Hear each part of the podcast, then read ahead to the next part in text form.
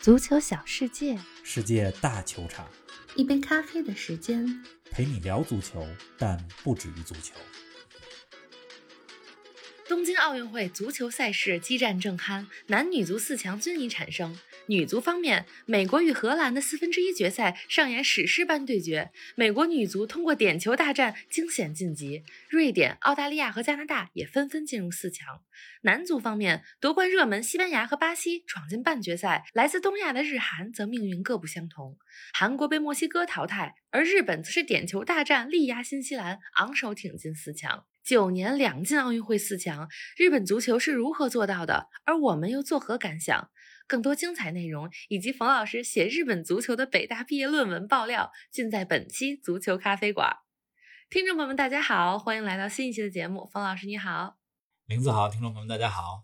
最近啊，疫情又有抬头之势，是希望大家不管在哪儿都平平安安的，少外出，多在家看看奥运会。没错，咱们这节目啊，排期有几个大话题还没说，本来想跟大家说说意甲，嗯这意甲十二个球队今年夏天都换了主教练，乾坤大挪移。是啊，也准备说说曼联。曼联今年夏天有好几笔大手笔的引援，桑乔和瓦拉内都来了，实力进一步提升。想说说他们下个赛季吧，是否能有冲冠的实力？嗯，但是这几天啊，我看了几场奥运男女足的比赛，真的很有感触。这奥运不抓紧说的话，就得等到三年以后了。对呀、所以我想呢，咱们这期节目还是说奥运先说眼前的，男女足赛事也也都到最关键的阶段。嗯，对，上期节目啊，我给大家预告过，美国和荷兰的这场女足四分之一决赛，有时间一定要看。嗯。果不其然，周五晚上这场球，刚才玲子说是史诗般对决，形容的很准确是两个队九十分钟之内打成了二比二，荷兰是有机会杀死比赛的。然而，当家球星马滕斯在比赛九十分钟快结束的时候，八十多分钟点球被扑出来了，是啊，这比赛呢就进入了加时赛，加时赛双方都没进球，接着就是点球大战。荷兰队射失了两粒点球，美国这边四罚全中，可以说荷兰队是以非常荷兰足球的方式出局了。这全场比赛加上点球大战，踢丢了三个点球。是的，而 这就让我想起了男足赛事，二零零零年的欧洲杯半决赛，荷兰和意大利那场，当时荷兰一场比赛当中踢丢了好像是五个点球，悄悄爆料，冯老师看完这场比赛之后的心情。当时他非常沮丧地说：“为荷兰而伤心，太典型了，荷兰式的输球。荷兰啊，虽然被淘汰了，但是这届荷兰女足表现还是相当抢眼的，嗯尤其是前锋米德马，非常强力的高中锋，四场比赛进了十个球。这未来几年啊，我觉得荷兰女足这波球员依然会是世界一流强队。”嗯，。反正现在看荷兰女足吧，我觉得比看荷兰男足要省心 还是好点儿。再说说男足赛事呢，男足其实我非常关注咱们的两个近邻日本、韩国的表现。嗯，这俩队呢，在小组赛当中都是小组第一，是进了八强之后，韩国打墨西哥，日本打新西兰。我想着说，哎，能否重现一下2012年伦敦奥运会男足赛事上日韩都能进四强的东亚骄傲？嗯，结果呢，韩国输给了墨西哥，防守端暴露出来了比较大的问题。当然了，墨西哥也是实力不俗。是的，日本对新西兰，日本全场占据了优势，但就是得势不得分。一百二十分钟之内互交白卷，进到点球大战，日本赢了，挺进四强。而且这半决赛啊有看头了啊，日本对西班牙，是啊，这是两个技术流派球队之间的对决，非常期待。嗯，哎，这期说日本足球啊，我认为啊自己还是有一定发言权的，因为大概十年前吧，我大学毕业论文写的题目就是分析日本足球的发展战略，也算是一直观察着日本足球的发展吧。对啊，哎，我也是第一次听说这事儿啊。这北大真的是学术自由啊，毕业论文题目还可以是足球，非常感兴趣。你当时写了什么？咱咱先聊正事儿。 好，晚点儿再说这个。那咱们就先卖个关子，冯老师的论文内容爆料呢，留到后面再说。在进入理性分析之前呢，咱们先说说直观的感受。看着咱们的近邻日本进了四强，而且是九年之内第二次打进奥运会半决赛，我这心里真是五味杂陈。冯老师你怎么想呢？你是五味杂陈，我心里没那么多味儿，我就是三个感受。第一个呢？第一，艳羡，羡慕的眼睛都红了。嗯，这是怎么一种感受呢？就是我们家还在看黑白电视呢，隔壁邻居家不仅看上彩电了，而且还是超清大屏幕那种。是啊，随时网络点播， 就那感觉。这九十年代啊，中国和日本足球水平是差不多的，嗯，但是进到二一世纪以来，中国只打进了一次世界杯和一次奥运会，嗯奥运会还是我们二零零八年作为东道主自动入围。是的，那日本这边呢，没缺席过任何一届世界大赛，哎呀，厉害，国家队三次进世界杯十六强，国奥队两次进奥运会四强，嗯，这种差距不就是黑白电视和看高清大屏之间的这种差距吗？ 确对吧实是。这是第一个感受。那第二点呢？第二点的感受就是幸福。嗯，前几天啊，咱们看体操男子单项的决赛，日本东道主优势太明显了，对啊裁判打分都打成那样，对呀，咱们心里肯定很不是滋味儿非，常不爽。确实有一种金牌被日本偷走的感觉。嗯但是到了足球赛场，日本能进四强，那绝对是实力使然。你如果没看比赛，光看这比分，小组赛三连胜，四比零大胜法国，你会觉得日本足球牛。嗯，但如果你看了比赛过程，看了日本队打出来的比赛内容，你会觉得日本足球真棒。日本啊，作为一个整体，技战术理念配合默契程度都非常好。作为一个个体，每个球员个人能力也都是世界一流的嗯，所以能进四强，这表现令人信服。是应当的。第三个感受呢？第三个感受，作为中国人，咱们肯定是心里很不是滋味儿。嗯，但我觉得，作为亚洲人或者说东亚人，我们还是应该为日本感到高兴。也许有人会说，说日本进四强，我们为什么要拍手叫好呢？而且人家日本老想着脱亚入欧，可能自己都不觉得自己是东 亚球队。但是我想说的是啊，大家是否记得2004年雅典奥运会上，刘翔夺得110米栏冠军之后说了一句话？嗯，我现在还记得，刘翔大概的意思是我们亚洲人也可以是奥运会冠军是，的我们黄种人也可以在田径赛场的指导比赛当中夺冠。是的这，放到今天日本足球的成功是同样道理。这告诉我们什么？亚洲人、东亚人同样在足球领域是能够获得成功的，但关键你要找对科学的、正确的发展道路，坚定不移走下去。所以在这方面呢，日本就是我们的榜样。嗯，这点确实是。就除了这三个感受吧，羡慕、信服、为亚洲感到高兴。其实我和大部分球迷一样，还是有焦虑感和紧迫感的。嗯，怎么说？只不过这种焦虑感和紧迫感不是什么新鲜的感受嗯，过去二十年来一直焦虑。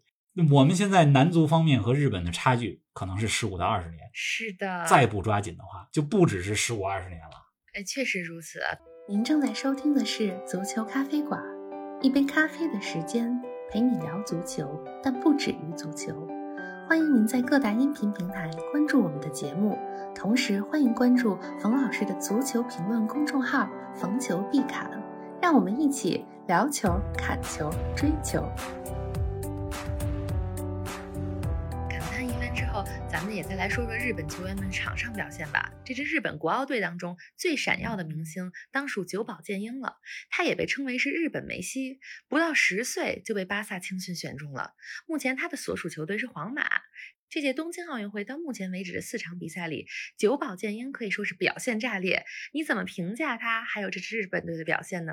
久保是这支日本国奥队的绝对大腿了。你看日本小组赛三连嗯胜，久保建英每场比赛都有进球。第一场打南非，唯一的进球是他打进的。嗯第，二场赢墨西哥，第三场大胜法国。日本的第一个进球都是由久保建英打进的。嗯不光是进球，你看他在场上能传能射，而且在进攻端好多不同的位置上都有他的出现，而且都有威胁。可以说，久保洁英是一个非常全面的攻击手。你看他带球、护球的动作，真有点那么个梅西的意有点思。那感觉。这久保洁英啊，今年二十岁，在他成长的过程当中，是先后被巴萨和皇马选中。嗯，八岁的时候就在巴萨在日本举办的足球夏令营当中表现特别抢眼，就被巴萨给盯上了。嗯十岁的时候加盟到了巴萨青训，来到了拉玛西亚。十四岁从西班牙回到了日本，加盟东京 FC，开始踢日本的青年联赛、职业联赛。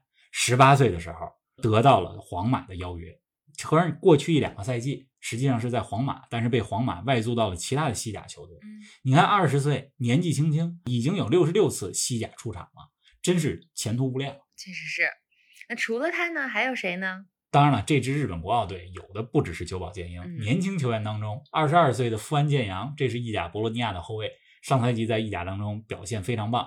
今年夏天呢，实际上也被热刺看中了。啊，中场唐安绿效力于荷甲埃因霍温嗯，上赛季是在德甲比勒费尔德，人家是保级功臣。这奥运会上啊，每个球队都可以有三个超龄球员，是日本的这三个超龄，后防线上有着老将吉田麻也和酒井宏树，嗯这俩人在五大联赛当中打拼多年了。二零一二年日本伦敦奥运会进四强的时候，这俩人就在队当中。另外一名超龄球员是德甲斯图加特的中场远藤航，啊，除了刚才咱们说的这几个球员以外，日本其他效力于国内联赛的球员，大多也都是这联赛的主力。嗯，你这样的阵容实力打进奥运四强，我觉得我们不应该感到惊讶。确实是的。而且啊，这个东京奥运会小组赛只有一支球队三战全胜，小组赛阶段那就是日本。嗯，这巴西和西班牙都没有做到的事儿，日本做到了。而且你别忘了，日本小组赛的三个对手法国、墨西哥实力非常不俗，是啊，稍微弱一点的可能也就是南非。四分之一决赛打新西兰，日本虽然赢得比较费劲，但一直控制着场面，进攻行云流水，打得很有耐心。你通过这四场球，你会看到说，日本经历了四个不一样的对手，包括了技术细腻的墨西哥嗯，身体硬朗的新西兰，有爆发力的南非，整体实力比较强的法嗯国。这说明什么？日本是比较全嗯全面的，是的，不惧怕任何一个类型的球队。以前总说日本足球碰上身体素质好、人高马大的队就害怕，现在已经今非昔比了。所以日本半决赛打西班牙，有的打，有的看。嗯，确实是。哎，冯老师，我这一边听你说的这场比赛，一边还是惦记着你当年的毕业论 文。你本科不是学的国际关系吗？论文选题居然能写足球？这国际关系这个话题比较广嘛嗯。当时我选的导师呢是在，他是在北大教一门课叫国际战略研究。啊，我心想啊，这个战略可以有很多种 嘛，体育战略也是国家战略的一部分。是的，而且论文就是得以小见大，对吧？所以我就选了这题目那。结合自己的喜好对我选这题目呢，叫《日本足球的明治维新嗯发展战略解析》。啊，我这导师呢，就是北大的梅然教授啊，也是个球迷，嗯所以呢也很支持，也给了好多专业的意见。啊，所以当时写这个文章的时候，我的出发点其实是想把日本足球的发展战略分析清楚，嗯同时呢探讨探讨哪些是咱们中国足球可以借鉴的地方。嗯写这文章的时候，大概可能是十年前，当时写了二十六页吧。我今天还翻箱底儿给找出来了，简单看了看。我觉得这篇文章里边一些观点放到现在，其实也是说得通的。哟，快来给我们说说你这里写什么了？哎，简单说说吧。我当时写的呢，是一九九零年到二零一零年这二十年当中，日本足球是怎么从亚洲二流攀升到了世界准一流。啊，这个日本啊，这个国家历史上有明治维新，这大家稍微了解一些日本的历史，应该都听说过啊。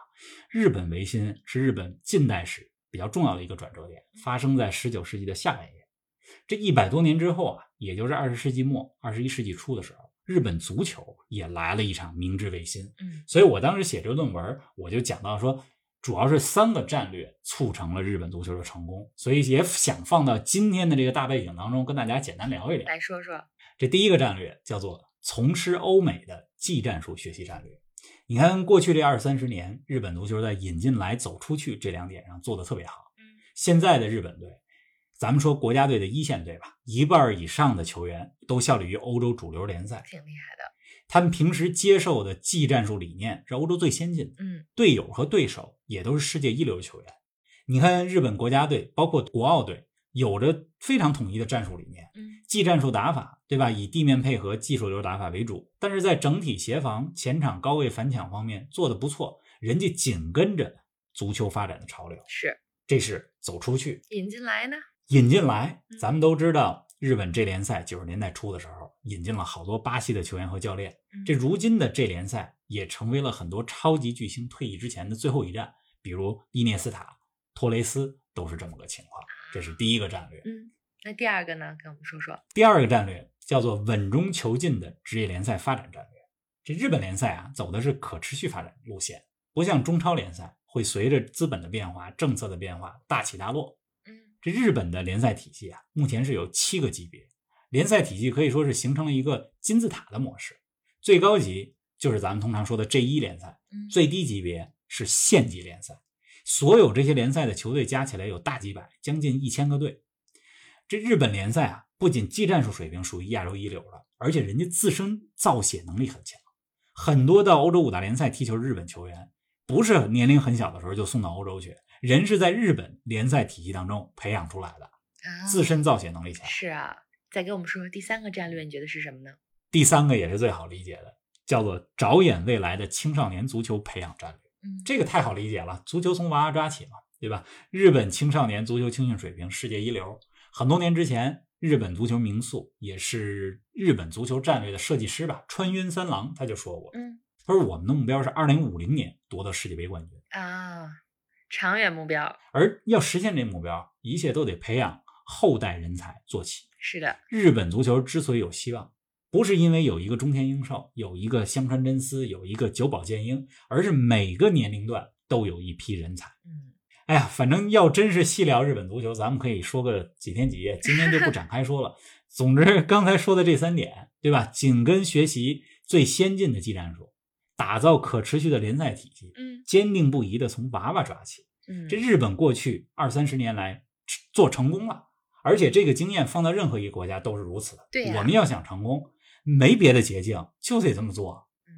哎，今天咱们评述日本男足，其实是带着很复杂的心情的。咱们的出发点呢，也是希望中国足球能够尽快的缩小差距。好啦，咱们节目要到尾声了，冯老师给我们简单前瞻一下未来一周的重点赛事吧。关注重点还是奥运会呗。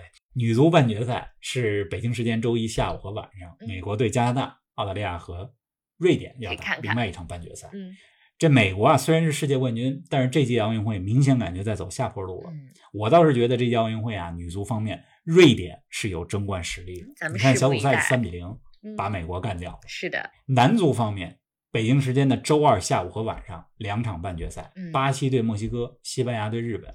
虽然说啊，巴西和西班牙是热门世界强队，但是这两场球真的都很有的看。嗯，我非常想看看日本对西班牙能打成什么水平。啊，西班牙肯定还是高了一级别，人家五名球员都是刚打完欧洲杯的球员，是对吧啊，但是我觉得日本有一拼，咱也看看日本足球和世界最高水平到底有多大差距，或者说看看日本足球有多接近世界一流水平。是的，哎，还是有挺多看头的，无论男足还是女足。那咱们继续看比赛，也请大家继续关注我们的节目，下一期不见不散。不见不散。